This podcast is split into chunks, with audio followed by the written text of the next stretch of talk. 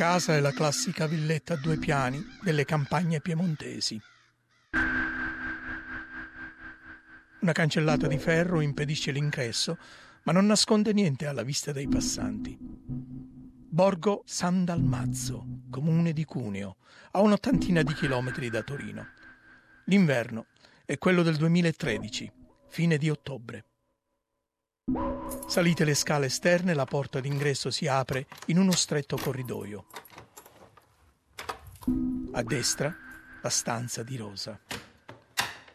A sinistra quella di Graziella. In questa stanza c'è un corpo mummificato. Da Borgo San Dalmazzo a Torino fino a Perth. Chi ha detto che per risolvere un caso bisogna essere sul posto?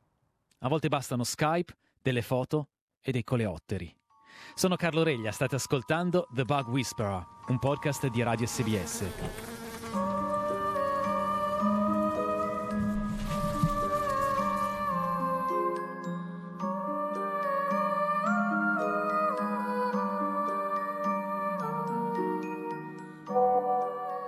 Come stai, come non stai, ho un caso per te. Ci possiamo sentire via Skype. Paola Magni si è trasferita dal 2013 a Perth, delusa dall'Italia e dalle difficoltà che incontrava giornalmente per fare la sua professione, l'entomologo forense. Sono stata in Italia fino al 2013. Sono stata in Italia sino a che è stato possibile. E Skype e WhatsApp hanno sostituito il telefono per i contatti, ma il lavoro di Paola rimane lo stesso: capire ed utilizzare la natura per risolvere i casi. Io non mi sbaglio mai. no, aspetta. No. Ecco, la richiesta del collega che l'ha contata su Skype è complessa. Aiutare a distanza a fare luce su una situazione misteriosa. Quello che ho potuto vedere è un corpo di un soggetto chiaramente non identificabile come uomo o donna dalle fotografie, completamente mummificato in una posizione fondamentalmente seduta, seduta su una sedia, color miele, quindi marrone scuro, che presentava fondamentalmente tutte le parti del corpo intatte. Un corpo mummificato, una santona scomparsa e dei fori sospetti sul corpo. Il corpo mummificato appartiene a Graziella Giraudo. Le condizioni ambientali, parzialmente secche e ventilate della casa, hanno favorito la sua mummificazione, ma è da subito evidente come il processo sia stato aiutato con balsami e oli essenziali. Gli organi interni non sono stati toccati e si trovano ancora al loro posto. È un'altra morte a fare iniziare le indagini. Quella di Rosa Giraudo, convivente con suocera di Graziella. Il giorno dopo il funerale di Rosa, morta di tumore, il figlio e il genero di Graziella si presentano alla polizia. Il loro racconto è poco credibile. Entrati in casa avrebbero scoperto il corpo di Graziella, che secondo i due era partita anni prima per un viaggio e della quale avevano perso le tracce. In più, sul suo corpo sono presenti dei fori che ricordano le ferite da arma da fuoco a pallini. Cosa è successo a Borgo San Dalmazzo in via Pedona? E chi era in vita Graziella? Il medico legale al tempo mi chiese di stabilire se era possibile determinare un tempo di morte ed eventualmente qualunque altra informazione potessi fornire alle indagini. Ricordiamoci però che Paola si trova a Perth, Western Australia, a quasi 14.000 km di distanza e ci sono complesse procedure da rispettare. Tonight on Border Security. Burocraticamente è estremamente complicato ricevere insetti in Australia perché chiaramente tutto ciò che è animali e che è insetti si trova sotto l'ombrello di quella che è la necessità della quarantina degli aeroporti, eccetera, quindi è necessario completare una serie di documentazioni e dimostrare che questo campione che stai ricevendo non è un campione che può determinare alcun tipo di infestazione in Australia. Mr. Depp has to either take his dogs back to California Insomma, non soltanto i cagnetti di Johnny Depp, Boo e Pistol che devono rimanere in quarantina, anche gli insetti di Paola. Qual era il problema quindi per la dogana? Non vogliamo avere una peste dovuta ad uno spostamento di insetti. Risolte le grane burocratiche, Paola può iniziare le sue indagini. Il corpo mummificato di Graziella viene trovato vicino a un letto su una poltroncina di velluto. Piedi fermi sul pavimento, le braccia piegate ad angolo a riposare sui braccioli, la testa che per il peso si reclinava sul petto. Cosa ci fa una mummia a Borgo San Dalmazzo? Gli interrogatori della polizia rivelano i primi dettagli. Graziella era in vita conosciuta come una santona ed una guaritrice. Veniva chiamata Gresi. La figlia racconterà poi in tribunale che la madre, fin da piccola, aveva un dono e che la gente addirittura veniva da Roma per consultazioni e consigli.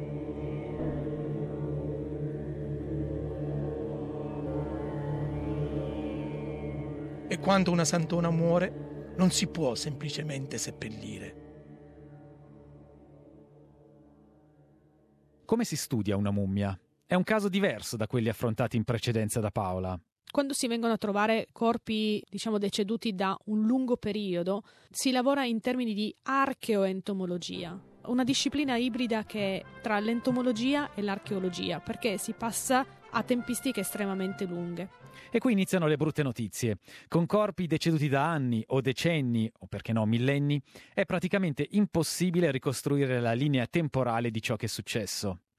Ma ricordiamoci la grande massima che guida Paola. Tu sei quello che mangi, e la stessa cosa vale per un insetto. L'insetto è ciò che mangia. Gli insetti, e specialmente gli insetti necrofagi, sono tipici di ambienti e sono tipici di stagioni, quindi è possibile determinare la stagione in cui il soggetto è deceduto. E se non quando è deceduto, quando perlomeno il suo corpo ha iniziato a farsi colonizzare dagli insetti. Quest'ultimi hanno una caratteristica. Il loro corpo in chitina, per intenderci la stessa struttura dei capelli e delle unghie, è molto resistente. Si può trovare la chitina degli insetti, che è tutto quello che è lo scheletro degli insetti, ma anche la struttura dei pupari, quindi dei bozzoli delle, delle mosche, nell'ambiente per anni, per decenni, per centinaia di anni. Una tecnica utilizzata per lavorare sulle mummie egizie viene utilizzata a Perth su un'altra mummia, più recente e trovata nella provincia Granda di Cuneo. In entomologia c'è una stagione per tutto, da fare veramente invidia a Burberry e Armani. Ci sono, diciamo, mosche estive, mosche invernali, mosche primaverili, eccetera. Ci sono quindi dei periodi condizionati dalle temperature che permettono la loro esistenza. Che cosa trova quindi Paola? Dei resti di insetti che si trovano su un corpo all'inizio del processo di decomposizione, immediatamente dopo la morte del soggetto. Paola ha ora in mano il periodo della morte di Gresi quello che ho potuto dire al medico legale è questa decomposizione, diciamo la morte del soggetto è avvenuta in un periodo freddo.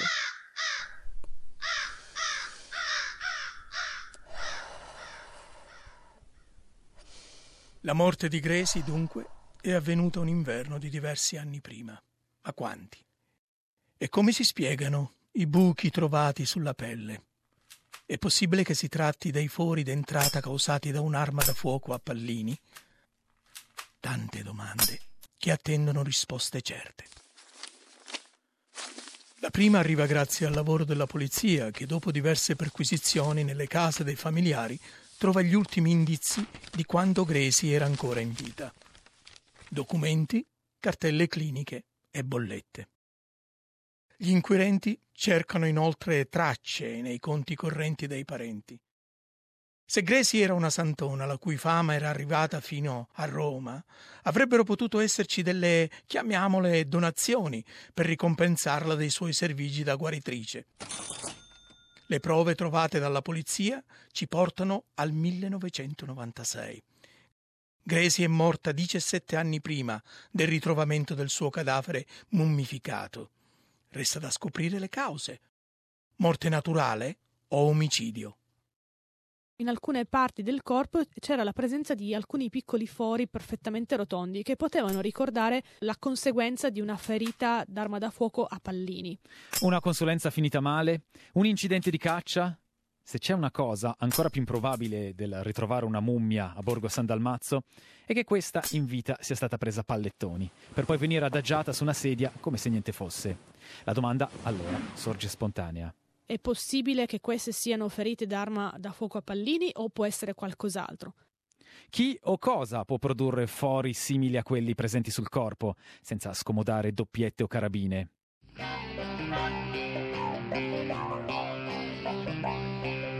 La situazione è surreale. Lavorando a Perth su foto e campioni spediti dal Piemonte, Paola ha un ruolo fondamentale nell'indagine, da svolgersi nella sua nuova casa in Australia. La mia vita in Australia è cambiata molto perché la struttura della mia giornata è cambiata. Faccio solo fondamentalmente quello che mi piace, cioè insegno quello che so ai miei studenti, cerco di passare questa passione ai miei studenti, lavoro in un ambiente universitario e anche come donna scienziato sono, sono riconosciuta, mentre in Italia ero decisamente messa da parte per anche questo motivo. E in più ciliegina sulla torta. Poi, tra le righe, ho conosciuto l'uomo della mia vita, siamo sposati. Paola però si è lasciata male con l'Italia.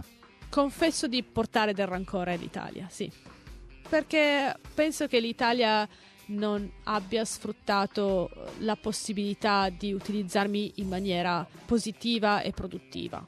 Una situazione che poteva essere sopportata ad inizio carriera, ma che diventa insostenibile con gli anni era un po' il personaggio curioso della situazione perché arrivava la ragazzina con la sua valigetta, le sue pinzette i suoi barattolini che nessuno aveva considerato prima perché non si sapeva neanche che esistesse questa figura professionale. Non lo sapevo nemmeno io perché all'inizio ero poi soltanto uno studente che prendeva campioni. A proposito, eh, come andava vestita quando si trovava sul campo? La stagione autunno-inverno dell'entomologo forense è guidata da un concetto molto minimalista, essere più sterili possibile. Abbiamo poi la tuta tipica che si vede nei film o nei telefilm tipo RIS o CSI, con la zip davanti, la scritta forense dietro, mascherine, guanti in realtà più guanti, normalmente ne mettiamo tre o quattro uno sopra l'altro di diverse dimensioni perché se dobbiamo cambiarli non dobbiamo mai esporre quelle che sono le nostre mani che magari sono sudate che quindi possono rilasciare non solo le impronte digitali ma anche DNA, mascherina perché non possiamo respirare quello che c'è e non possiamo espirare il nostro, il nostro DNA sotto forma di saliva e cose di questo tipo. E forse dobbiamo anche chiarire perché nell'armamentario dell'entomologo forense ci sono anche gli occhialini. In alcune situazioni io trovo le famose larve del formaggio e le larve del formaggio saltano e quando dico che saltano saltano di due spanne e quindi stai lavorando sul corpo e loro ti saltano addosso. Ecco, dubbio chiarito. E il suo muoversi giovanissima durante i primi casi del 2000 tra scafati esperti della lotta al crimine aveva destato la sua impressione ero quasi un, un, personaggio curioso, un personaggio mitologico che i carabinieri e la polizia dicevano: Ah, io ho avuto un caso e c'è stata la, la biondina che è venuta. Ah, anch'io ho avuto. Ah, no, a me non è mai successo. Era quasi diventato: Ah, chissà se ci sarà la biondina sul caso a fare quello che fa con le larve. Dieci anni più tardi sono loro a chiamare Paolo in Australia per avere delle consulenze. Nel caso della mummia c'è da scoprire che cosa ha causato i fori di entrata e di uscita sulla pelle del corpo. L'arma, scopre Paola, non è da fuoco, ma entomologica. I coleotteri che si trovano in ambiente di decomposizione possono essere di due grandi tipi. Ci sono i coleotteri che si nutrono direttamente del corpo, quindi necrofagi, come diciamo, quindi mangiano il morto, oppure sono coleotteri predatori di necrofagi. Insomma, c'è chi si serve del corpo e chi si mangia chi ha già mangiato, in una successione non stop. Nel ciclo naturale, dopo mangiato, che cosa dobbiamo aspettarci? Non ci sono mini gabinetti per insetti. Quando la natura chiama, i bisogni vengono espletati sul posto.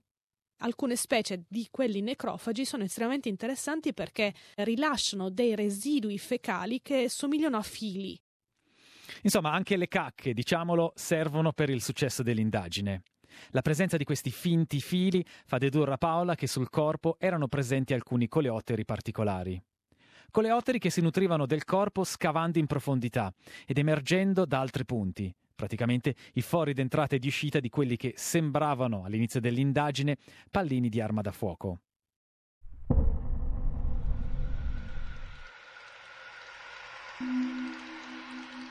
Gresi è morta da 17 anni nell'inverno del 1996 e la sua morte viene archiviata come non sospetta. Al processo che segue due anni più tardi, quattro familiari vengono condannati per occultamento di cadavere ad un anno di reclusione, con pena sospesa, mentre altre tre vengono assolte dall'accusa di favoreggiamento. Secondo il pubblico ministero, i familiari non potevano non sapere della presenza di Gresi per tutti quegli anni in casa insieme a Rosa e avrebbero contribuito a mantenere il segreto per 17 anni. Ma perché Gresi non è stata sepolta e conservata come una reliquia per oltre tre lustri? Per incassarne la pensione? Per continuare il business della Santona? Una delle testimonianze al processo aiuta a fare luce su alcuni di questi motivi.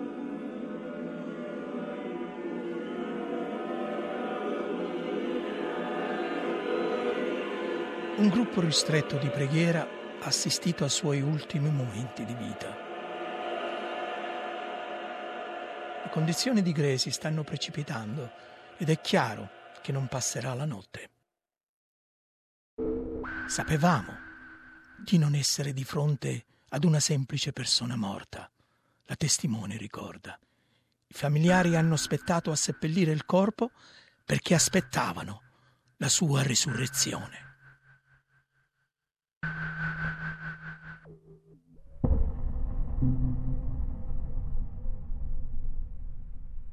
Risurrezione che inevitabilmente non avviene. Il corpo poi viene preservato con gli unguenti necessari per non farlo decomporre. Il clima secco della casa fa il resto. 17 anni più tardi, solo la morte della convivente Rosa fa venire alla luce questa vicenda.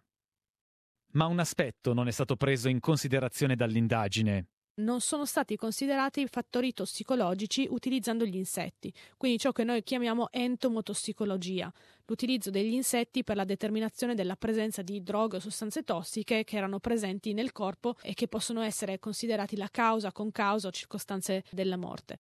Con tutti i protagonisti defunti, la polizia decide di chiudere le indagini dichiarando la morte naturale, visto che queste analisi sono costose e complicate.